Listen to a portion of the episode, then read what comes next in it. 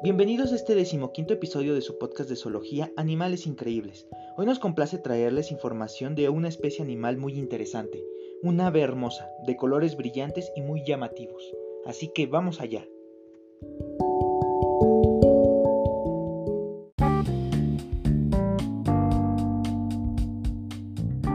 Bueno, hoy nos toca hablar acerca de los loros de corona azul. Su nombre científico es Amazona farinosa. La longitud de estas aves puede superar los 35 centímetros. El plumaje general es de color verde con cierta tonalidad azulada tenue. En la cabeza, la frente, la coronilla y la nuca tienen color azul, que se torna verde opaco más atrás. Algunas plumas azules y verde opaco tienen bordes más oscuros, sobre todo en los hombros, lo que le da un aspecto de escamas. A lo largo de la cara, el azul llega al nivel del ojo, mientras que las mejillas son verdes. Poseen un anillo ocular que es ancho y grisáceo. El iris es café o gris. El pico es oscuro. Las alas tienen un borde anterior rojizo amarillento o mezclado de amarillo y verde. En los bordes laterales y posteriores de las alas se aprecia el color rojo, azul y negruzco. Como en muchas especies del Amazonas, estas plumas son muy notorias cuando el ave está en pleno vuelo. La cola es verde, con una ancha banda amarilla en la punta.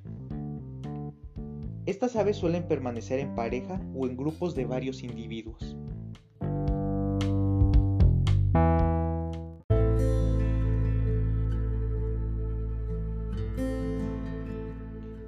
Esta ave se distribuye desde la vertiente del Golfo de México en el centro de Veracruz, en México, hasta la costa pacífica de Ecuador, pasando por Belice y la vertiente de Centroamérica orientada hacia el Golfo de Honduras y el Mar Caribe y continúa hacia el oeste de Venezuela. También podemos encontrar algunas poblaciones en el suroeste de Brasil. Esta ave ocupa virtualmente toda la cuenca amazónica. Se alimenta de frutos de diversas especies y de algunas flores. Según la Unión Internacional para la Conservación de la Naturaleza, los loros de corona azul están en la categoría de casi amenazados.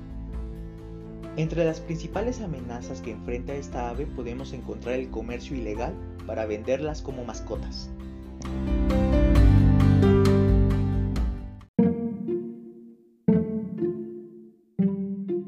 Bueno, y hasta aquí el episodio de hoy. Recuerden que si quieren adquirir algún ave exótica tiene que ser en algún criadero que tenga los permisos adecuados para venderlas. La mayoría de las aves que son extraídas de su hábitat natural para vender mueren en el proceso, ya sea en el transporte o ya sea en la captura. Así que esperamos que tengan un buen inicio de semana y hasta la próxima.